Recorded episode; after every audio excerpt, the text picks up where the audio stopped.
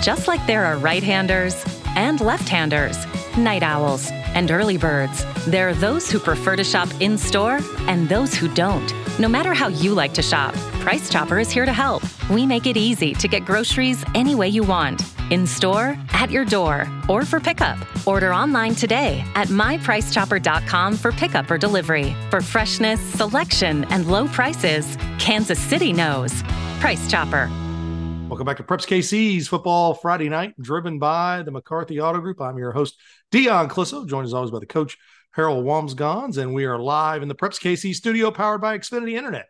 Count on a reliable connection for all your devices even when everyone's online. And I can tell you right now, uh, there's nights where everyone is online at my house, and our Xfinity Internet does a fantastic job. Even if we're streaming Andor, which we saw got through episode three uh, on Tuesday night, so uh, we, have got we're still behind, but uh, we're we're getting there. So I highly recommend it if you're a Star Wars person to go watch some Andor. And we'll go ahead and bring in our own Andy Meyer. And Andy, are you a Star Wars guy? Have you watched Andor? hundred uh, percent. Yeah, definitely. uh, and on that, I, I, haven't got around to it yet either. So I'm glad to hear that uh, I have heard good things. So we'll, we'll hopefully get it on the list uh, here pretty soon. Coach Walms, are you on? Are you are you up to date on your Andor? No, sir. I know you watched the Obi Wan. I mean, that's uh, that was the that was the best thing of the summer. There, there's no doubt about that. Obi Wan Kenobi was as good, I think, as good as anything they've done in terms of that. Well, we I know people don't tune in to hear us talk Star Wars. There's plenty other geeky places you can go for that. But uh, I can definitely, I can definitely geek out on the Star Wars. Um, but Andy, this week you've got a great game. You've got North Kansas City and Oak Park. We talked with Coach Douglas a little bit earlier, and um, their offense is starting to round into form, and we know the defense is outstanding. Um, and Oak Park coming off that loss. I mean, that I, I wonder if that was a little bit of look ahead. That being said, Lee's Summit, you don't know what you get from week to week, and they get they happen to catch Lee's Summit at the bad week.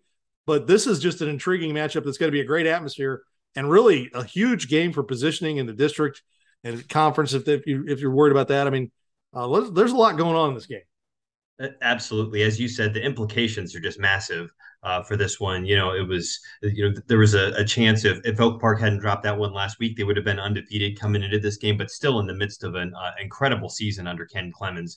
Uh, you know, and they'll be eager uh, to bounce back um, against that. This is the it's strength on strength, right? You've got the the Oak Park running game uh, has is what has put them in this position and been able to put up so many points, and uh, and really has fueled that resurgence behind a you know a good offensive line who can uh, match up well with a lot of people and be more physical then you know I saw that firsthand in the Platte County game. They were just able to really impose their will uh, up front and not get away from their game plan of being able to run the ball. Uh, that will likely we'll just have to see how that goes against uh, what has traditionally been really the last three or four years. Um, player for player, probably I mean goes up against the best front sevens in the metro area that Kansas City, North Kansas City has rolled out there year after year. They'll lose Division One talent, and more is just still there yeah. waiting, waiting to replace it. You know, rightfully so. We talk about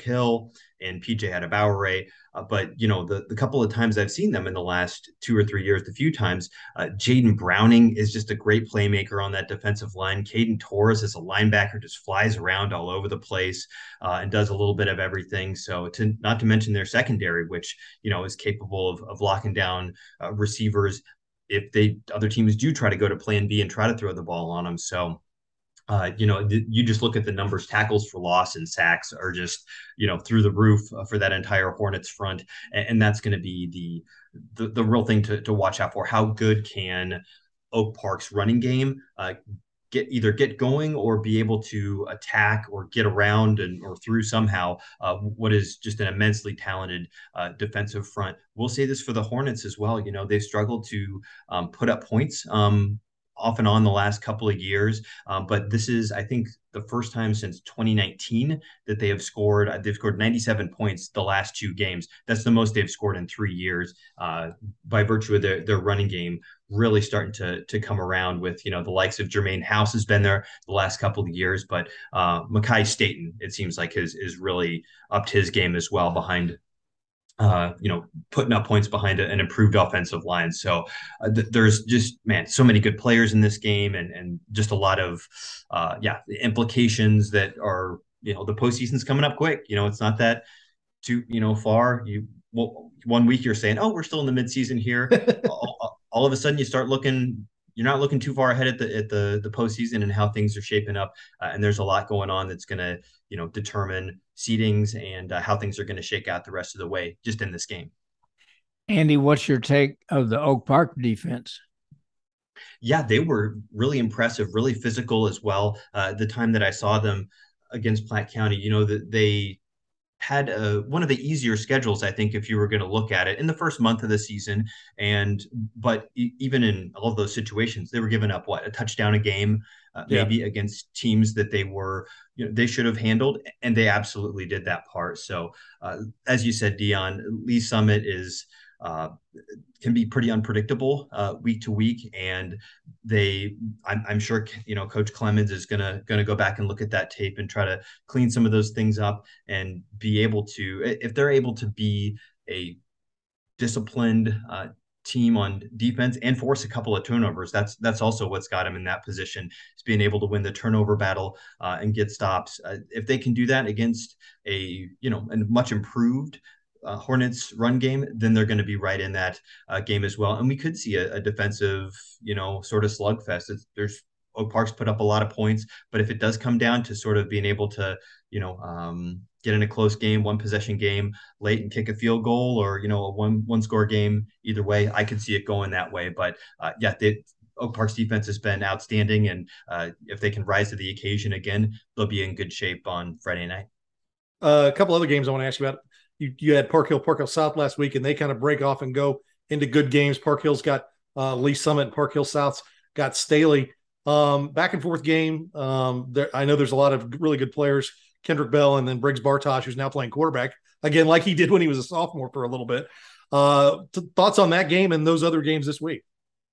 Yeah, uh, just an absolutely you know fantastic game to watch if you're if you're a fan of offense and just sort of I mean both of those teams are just flying up and down the field and you know for me two of the best just pure athletes and playmakers uh, lining up at quarterback uh, behind there. Come to find out after the game, Briggs Bartosh actually set the school single game record for total yards. I think passing for 340, running for another 145.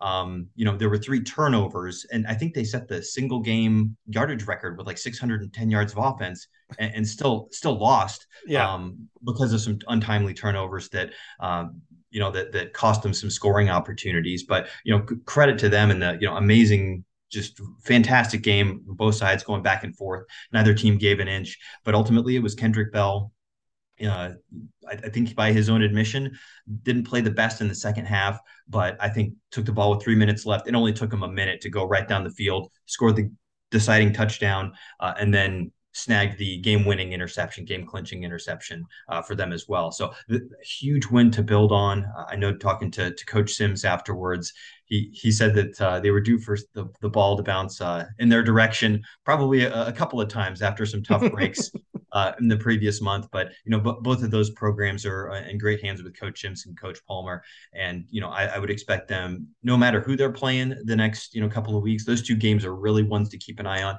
If they can get some momentum, they've got great skill players. Uh, and you know they're going to be a tough out for everybody in the postseason. But man, that was a, a fun game and a great highlight of some of the talent and skill on display uh, in the in the Northland here. I think what you just said about those two teams, you could probably equally say the same thing about Staley. Staley's off to they're four and two at this point. They're playing great football, and they believe they can win anything. They were down ten last week, I think, and pulled it out and that's that's a sign of a of, a well coached team and a team that can execute. You don't panic down late, right? You just stick to the game plan, and uh, you know you're able to go out there. Coach Coach Rampy obviously is that you know they've maybe flown under the radar a little bit. Uh, I think in a lot of people's minds here, but that's an indication. It, to me, it's the most fun in that sort of you know, especially class five six range when any given Friday and, and, you know you never know how it's gonna gonna shake out. There's a lot of unpredictability, coming down to who's going to make the plays, who's going you know, and, and turnover battle, right? That was the case in that Park Hill Park Hill South game, three to two. You know, uh, Park Hill took advantage of that. And if you're able to play, you know, fundamental discipline football, which Staley has been, uh, and you know, in the last bit here, as they've gone on this little uh, on a surge, that's the they're starting to peak the right time. Watch for more big things uh, coming out from the Falcons down the stretch here. Well, and, and we talk about postseason, and we're not there yet, but um, barring you know, if if Blue Springs South beats Liberty North, that brings Liberty North back to the pack a little bit in terms of that district. But if you look at where they sit now, from two to seven in that district. It's like Liberty, Blue Springs South, I think Park Hill, Park Hill South, and then Rockhurst is in there. Rockhurst, who probably won't lose another game. I think that they're at the part of their schedule, they won't lose another game. You're gonna have a lot of five and four, four and five, maybe a six and three in there. Of all teams that can beat each other, and even Blue Springs is beating a Fort Osage sitting down there at the bottom with two wins. Um, and and they beat Blue Valley as well. So that's a that's a district that you if you feel like you could stay out of the eight, if Liberty North is the one, you got a fighting chance to to win at least one game, if not a couple. Uh, and all those teams, I, I can't tell you. You know, I think Liberty North will be in that district final, but I don't know who the other team's going to be. Could be one of the other seven.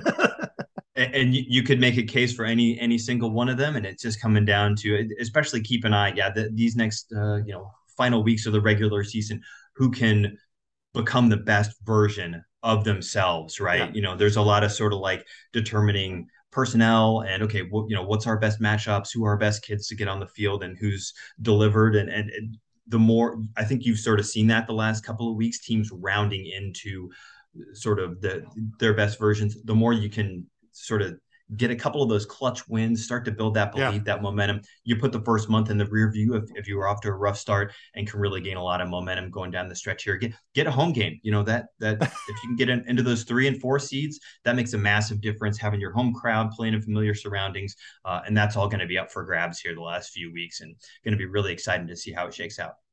No doubt. Well, Andy, have fun, and we will chat with you again next week. Sounds good. Thanks, guys.